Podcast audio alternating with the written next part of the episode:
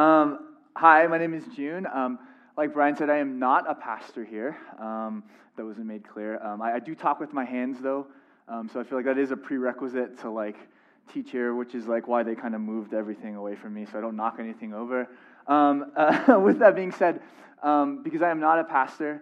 I, I, do teach coding uh, at a school downtown. And what's interesting about teaching coding is that it's far less stressful than preaching the Word of God because I feel like if you don't know the answer to something, you can just make it up. Um, but with this, it's kind of like you can't do that. So if a lightning bolt comes down from the ceiling and strikes me down, um, just leave me there. I had it coming. So, um, no, but for real, I'm, I'm super excited to, to be here tonight and to just like open up the Word of God with you. And, and to, I, I've, I've been like kind of just chewing on the scripture for the last like couple of weeks or so, and it's really just like I don't know, it's really done a work in me, and I've been praying for you this week, and and hoping that um, you have an encounter with Jesus tonight.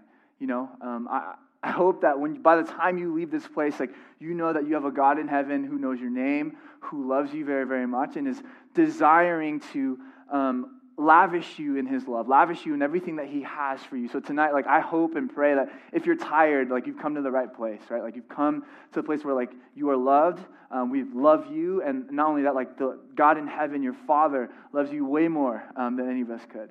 And so I, I, want you to, I want to start with that. I want you to know that tonight. Um, and so, uh, with that being said, um, Happy New Year. If I'm honest with you, I'm like kind of low key bummed about the new year. And the reason why is because it's that time of year where everybody's talking about being fit. And I, I turn on YouTube to watch my favorite vloggers, and it's like, oh, you should start eating better. Uh, you should start working out. And I'm like, can I just like eat my double cheeseburger like in peace, please? Like, you don't, I don't need that negativity in my life. Like, I'm just trying to like, I'm just trying to enjoy this thing. Um, and and it's it's just like that, right? And like my wife, um, we have a tradition in our house where she'll make um, cinnamon rolls um, for the new year to celebrate. And I didn't really grow up with baked goods, like, and like I just love that. I'm like, oh, this is awesome. And like um, my wife is making the cinnamon rolls, they're coming out of the oven, they look amazing. And then I notice off to the side there's like a tin of five of them. I'm like, what, what's up with this tin over here to the side? She's like, oh, I'm, I'm giving some to my coworkers. I'm like, no, you're not. Those are, those are mine. I mean, those are our cinnamon rolls, right? Like, you can't do that to me. And then I found out t- tonight, apparently, she has another batch set aside for like her small group ladies. And I'm like, what is this? Like, you can't be doing that. These are like, this is for me to enjoy, right? And, um, and oftentimes, like, I think what happens is, you know, the new year hits and you're like, I need to, I'm to, I'm to be fit. I'm to go on a diet and I'm to not have these things that, are, that make me happy or that are like really tasting really good, right? And oftentimes I really feel like that is how we view the Christian life, right? The Christian life is like life on a diet, right? Like, hey, you could have a Coke, but instead of having a Coke, you're going to have a Diet Coke because you're a Christian, right? Like, you could have a cinnamon roll, but you're going to have a gluten free, sugar free, like, cinnamon roll that's really small. And you're like, ah, what? Like, that's, that's like not what it's like, right? And, and, I, and the reason why I bring this up is because I'm, I feel like this scripture that we're in tonight challenges that very thought, right? The, the, the, the difference is actually, what John is saying here actually is that you have access to life abundant, right? You have access to the ability to overcome the world through life given to you, hidden in Jesus Christ, right? So, that, so what the world might say is like, this is good for you, this is right, this is awesome. Like, in fact, is not going to give you joy. And true joy is found in the person and work of Jesus Christ. And the Christian life is not this life on the diet, right? But it's actually life abundant. And I want to challenge that tonight. And, and that's just like the truth, right? I don't know how else to tell you. Like, that's just, that's what it is. So why don't we, why don't we go ahead and, and read the scripture one more time, and then we'll, we'll kind of, we'll get going. I want to give us um, some context. And so really my first point tonight um, is that the gospel should lead us to worship. The gospel should lead us to worship that our joy, our deepest longings, um, our, our hope, our fulfillment is not found in things of this world, right? Not found in like what the world says is good, but it's found in the person and complete work of Jesus Christ and the generosity of God. And my hope and my desire for us tonight is as we behold that in the scriptures, as we behold that in the text, that we would come and we would worship right? That we don't just behold Jesus for who he is and like stop, but we behold him when we find ourselves at the foot of the cross and we're like, you in fact are good. You in fact are better. You in fact fulfill my joy. That is my prayer for us tonight. So when we read this text here in chapter 5, verse 13, John says this I write these things to you who believe in the name of the Son of God, that you know, that you may know that you have eternal life. Let me read that one more time. I write these things to you who believe in the name of the Son of God, that you may know that you have eternal life. Now, if you've read First John, it's a really great epistle. You'll see John say this multiple times. And the first time we actually see him say something like this is in chapter 1, uh, verse 4. And why don't we pull that up? I have that scripture up there. And it says, And we are writing these things to you so that your joy may be complete. Right? And then we see him say this again in chapter 2, verse 1. And he says, I write these things to you so that you may not sin, right? So, my little children, I'm writing these things to you so that you may not sin. But if anyone does sin, we have an advocate with the Father, Jesus Christ the righteous. So, John, like, what are you, why are you really writing these things? Let's kind of unpack this a little bit, right?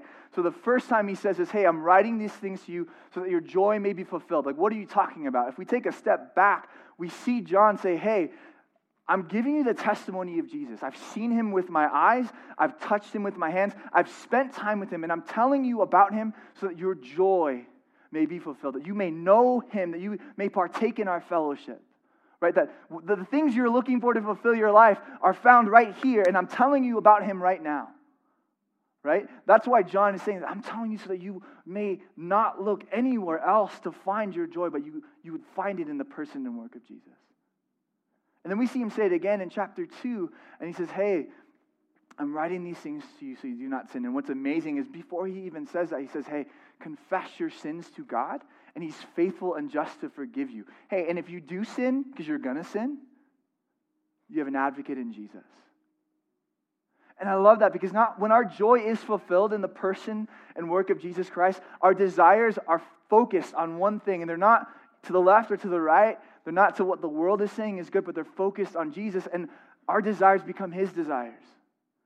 And the amazing thing is, because we are people and we are going to sin and we are going to fail, when we do fail, we can confess our sin confidently, and we know that He forgives us, and that Jesus is advocating for us on our behalf.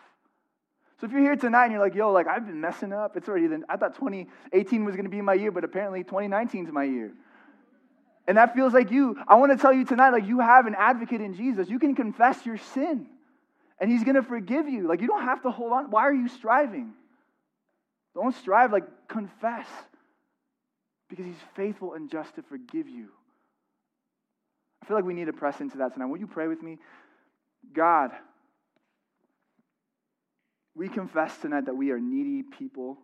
We confess tonight, or that we our desires waver. And we need you to change our desires because we want to do things that are reckless. We want to do things that aren't good for us. We want to do things that are what we, what we see right in our eyes and in our hearts. And we need you to change that. Change our desires so that our joy is fulfilled in who you are. And that you would remind us that we can confess that we've failed and that we need you, God that we can find rest in who you are tonight. So, God, I pray as we open your scriptures and may you illuminate that to our hearts and in our minds so that we know that we have an advocate in Jesus and that we have you who's forgiving us of our sins, even now, even right now. We love you, Lord. In your name, amen. So, so John is saying, hey, I'm writing these things so that your joy is fulfilled and that your joy is fulfilled and you do not sin anymore, that you don't waver left and right, but if you do sin, you are forgiven. And I'm also writing you these things so that you know that you have eternal life, that your life has been redeemed. That is the overarching like context of this whole letter.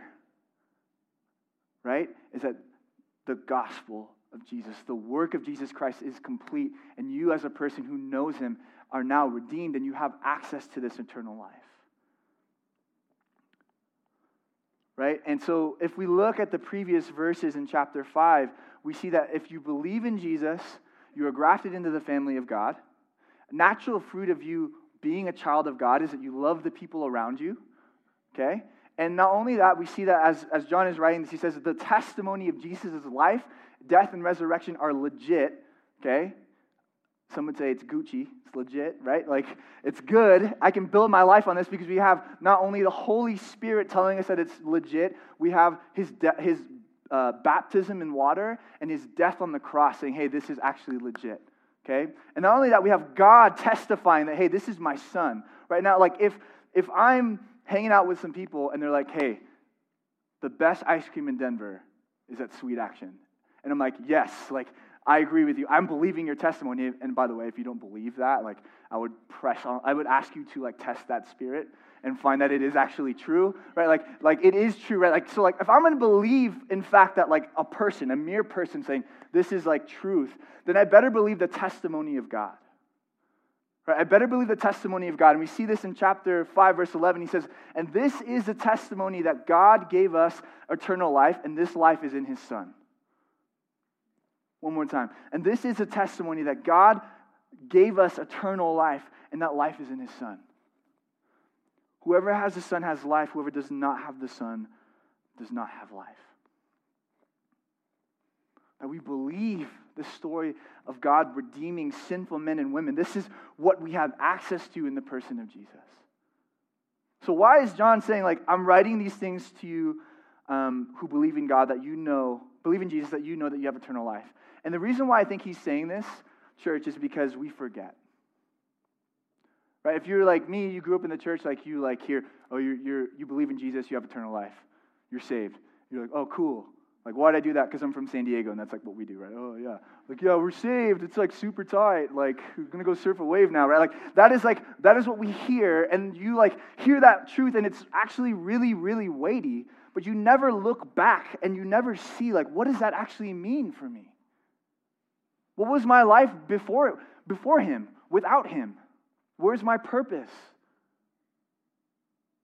What did my life actually look like before Christ stepped in and awoke in my heart to who he is?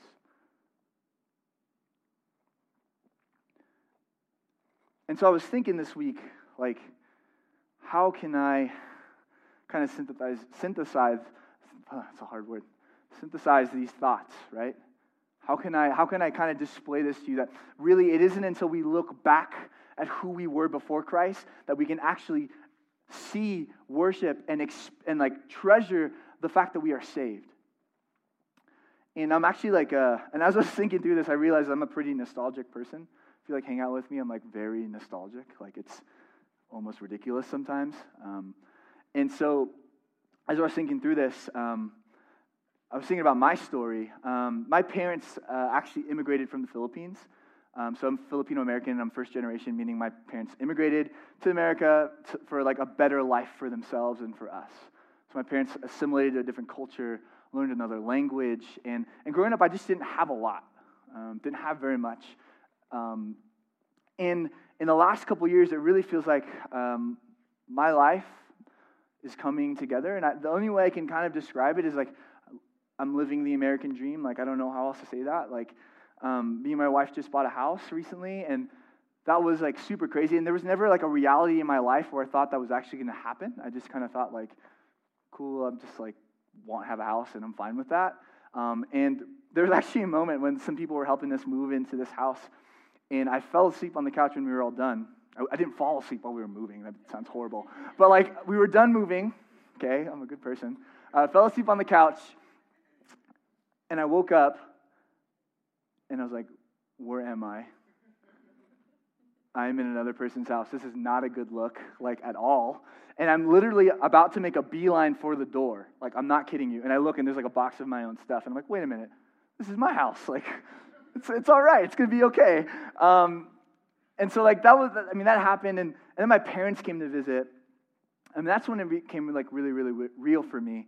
Um, there's a moment when uh, my mom and I were downstairs in our basement, and I'm from Southern California, and there are no basements, and so that was like kind of crazy. So my mom's like walking around in the basement, and she turns around, and I, and I see that she has like tears in her eyes, and she says, "Anak," and in Tagalog that means my child. She says, "Anak," like did not know your life was going to look like this. And that's when it like hit me like a ton of bricks, right? Like my parents had worked so hard to build opportunities for me and my sister and opportunities that they probably never, ever actually ever got. I got to go to a great high school.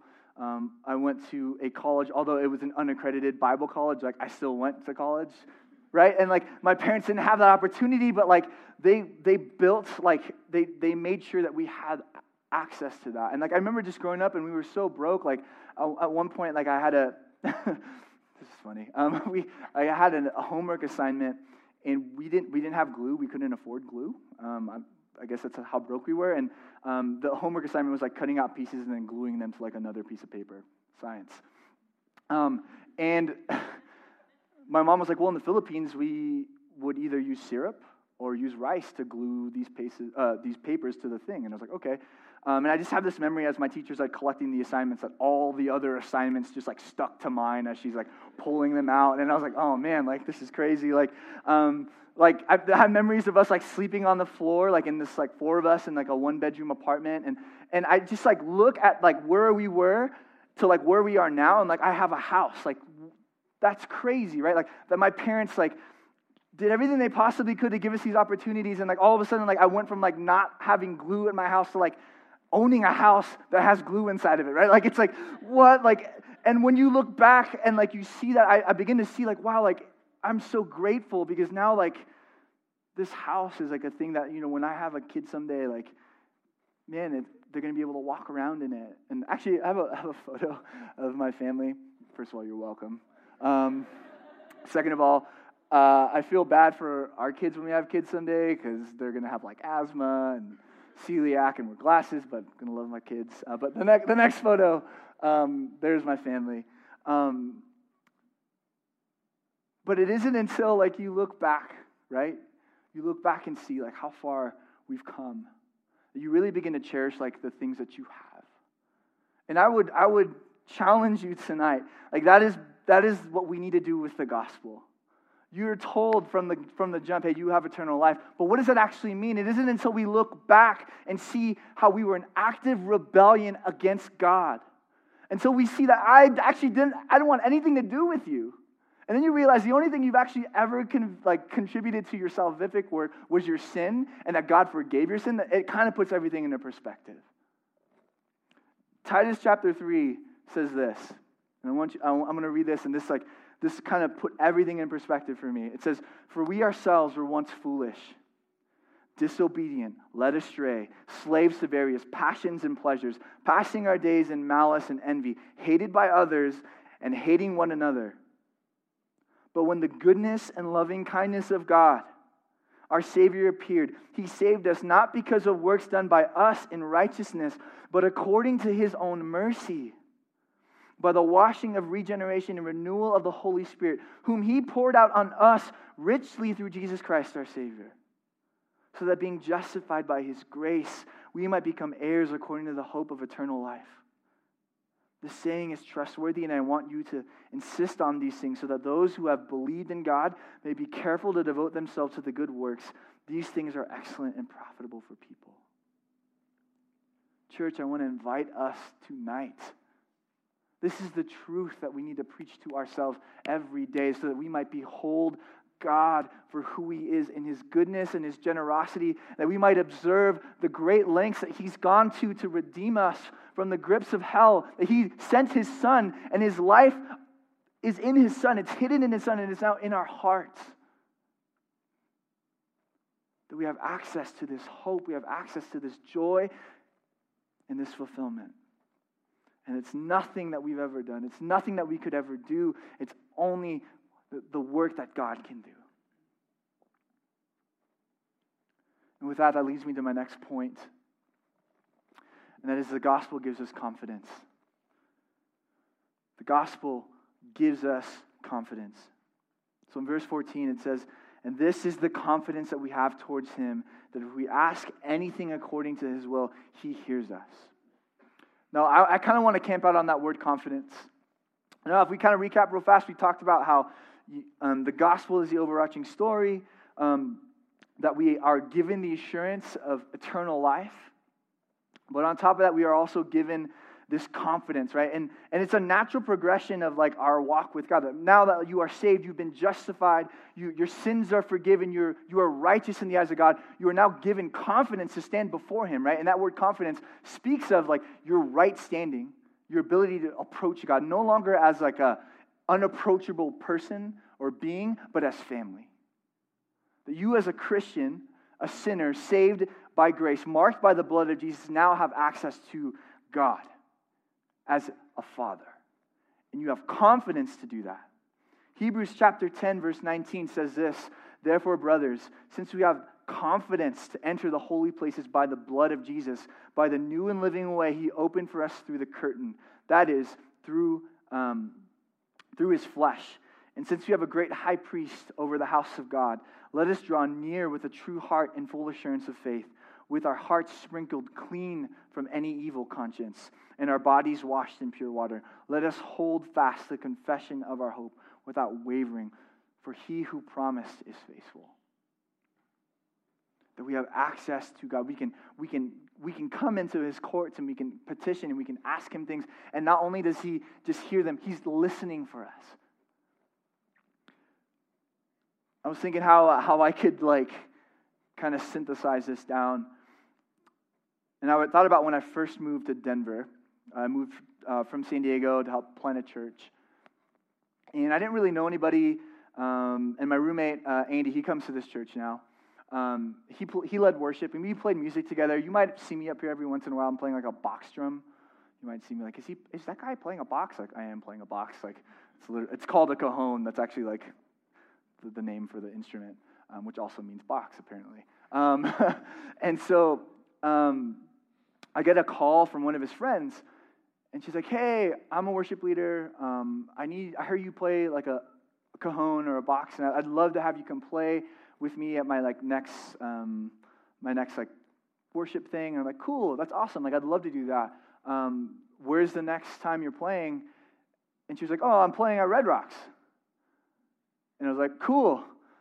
I like didn't know like what Red Rocks was. I was like, "Is that like a are the rocks red at Red Rocks?" Like I'm, and I was like, "All right, cool." So like I show up, and I was like, "This is a bigger deal than I actually expected to be. Like this is I should not be here."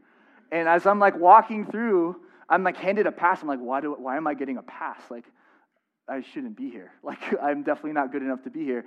And like as I'm walking through, like Switchfoot is there, and I'm like, oh, there's Switchfoot. I definitely should not be here. Um, and so I'm walking through, and then like there's Chick Fil A. I'm like, I'll take a Chick Fil A sandwich.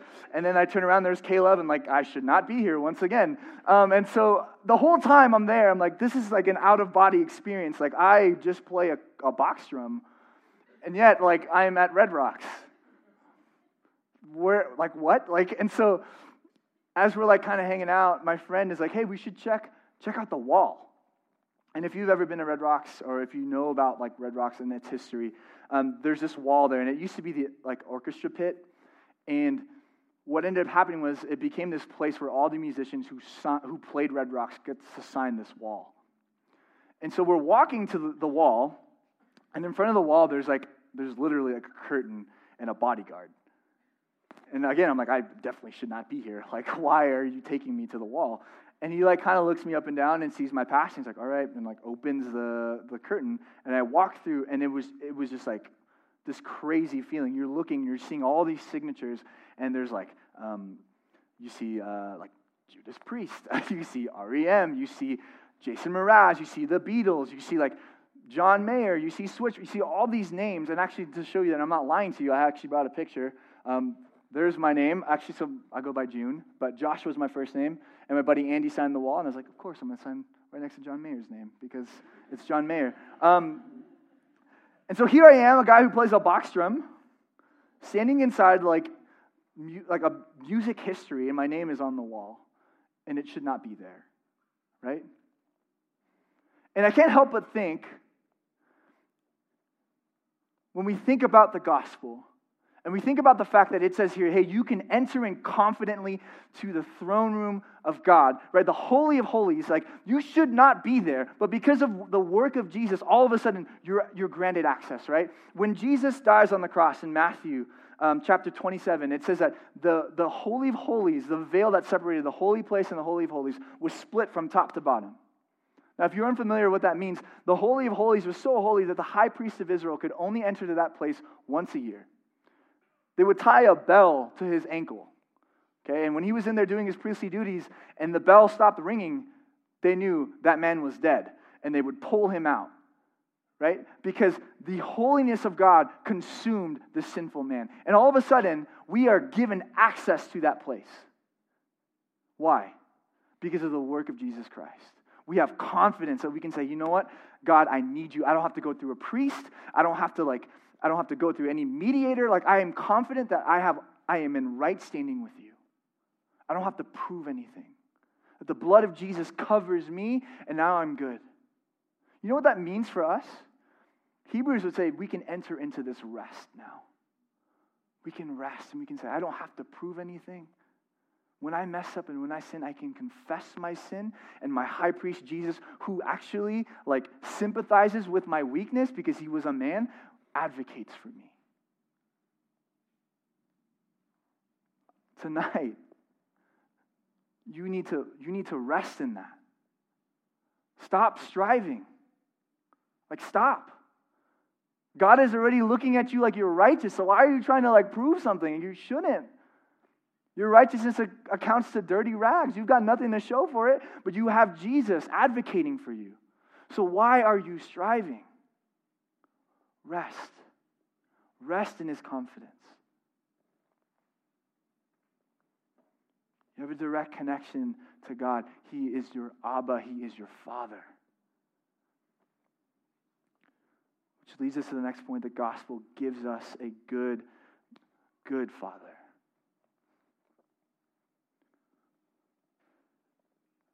When we read this, it says, hey, now this is the confidence that you have to approach God, that if you ask anything according to his will, he hears you. And if we know that he hears us, and whatever we ask, we know that we have the requests that we have asked of him. We spent a lot of time talking about like God's grandeur, right? We talk like, like he's saved us from our sins. He's extremely generous. He's extremely like um, holy, right? And the thing about that is that, yeah, that those things are all completely true. I would amen all those things. The thing that you need to also know is that not only is he extremely, like, grand and great, but he's extremely good. That he's extremely good to you. That when we ask him for something, not only is he listening, he's willing to give us the thing we are longing for, the thing we are searching for. Matthew chapter 7, verses 7 through 11 says this Ask and it will be given to you, seek and you will find, knock and it will be open to you. For everyone who asks receives, and the one who seeks finds, and to the one who knocks it will be opened. Or which one of you, if his sons ask him for bread, will give him a stone? Or if he asks for fish, will give him a serpent? If you then, who are evil, know how to give good gifts to your children, how much more will your Father in heaven give good, good, give good things to those who ask of him? Now, when I, when I hear this, I think of my dad, and I'm, I know that my experience is not everybody's experience.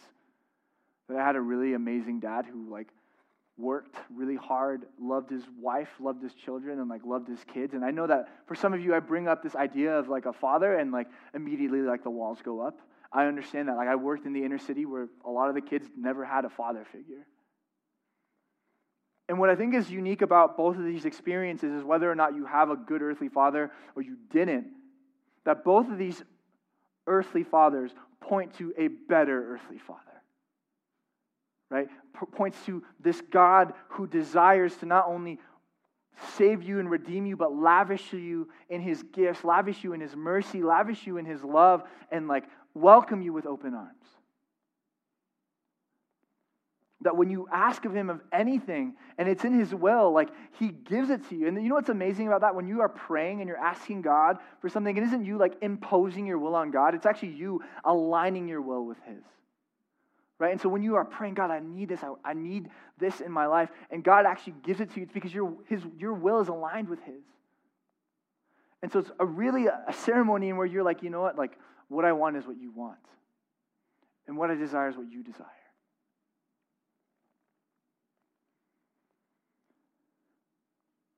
If that's true, if that's true for us, we do have a God who not only loves us, but is a good father and desires to give us the things that we need, then why is it that we turn to our left and to why do we keep going to wells that are dry, trying to find water when your good father is like, I have what you need?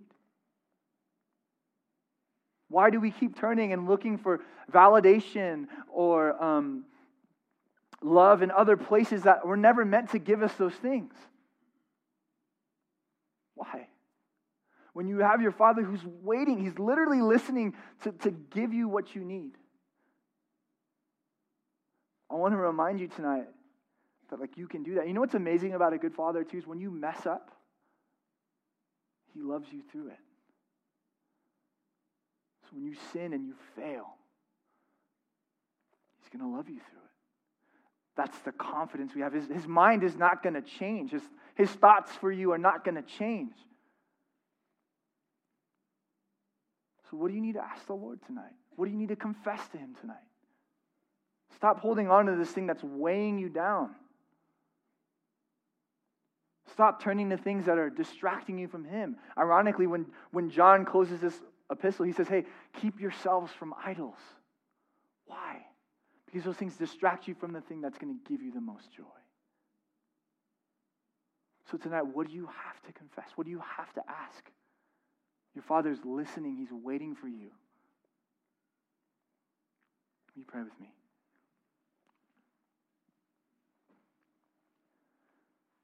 God, our hearts are fickle. One moment we want this thing, the next moment we want, to, we want another thing, and we're asking and we're pleading, Lord, that tonight that you would rein those things in, you would fix our, you would help us fix our eyes on who you are, that our desires would, would be your desires. And our hearts of stone would become hearts of flesh because of what your Son has done on the cross. That you would change our hearts that we would rest in this confidence that we have in you, that we are redeemed, that we are bought, we are purchased, that you love us and your heart for us will never change. That we can be confident in that truth. And tonight, Lord, I pray for anybody, Lord, who's feeling like they can't confess, or feeling like they're not worthy enough, they're not right, Lord, I would just pray against that, Lord, that they would be reminded of the work that you've done to redeem them, to love them and that they are your children. You know how to give good gifts to the ones you love, Jesus. I pray, Lord, that we would know that tonight, that we would press into that.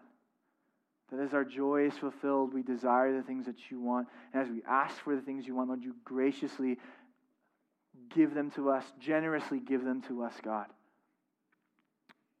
We love you. In your name.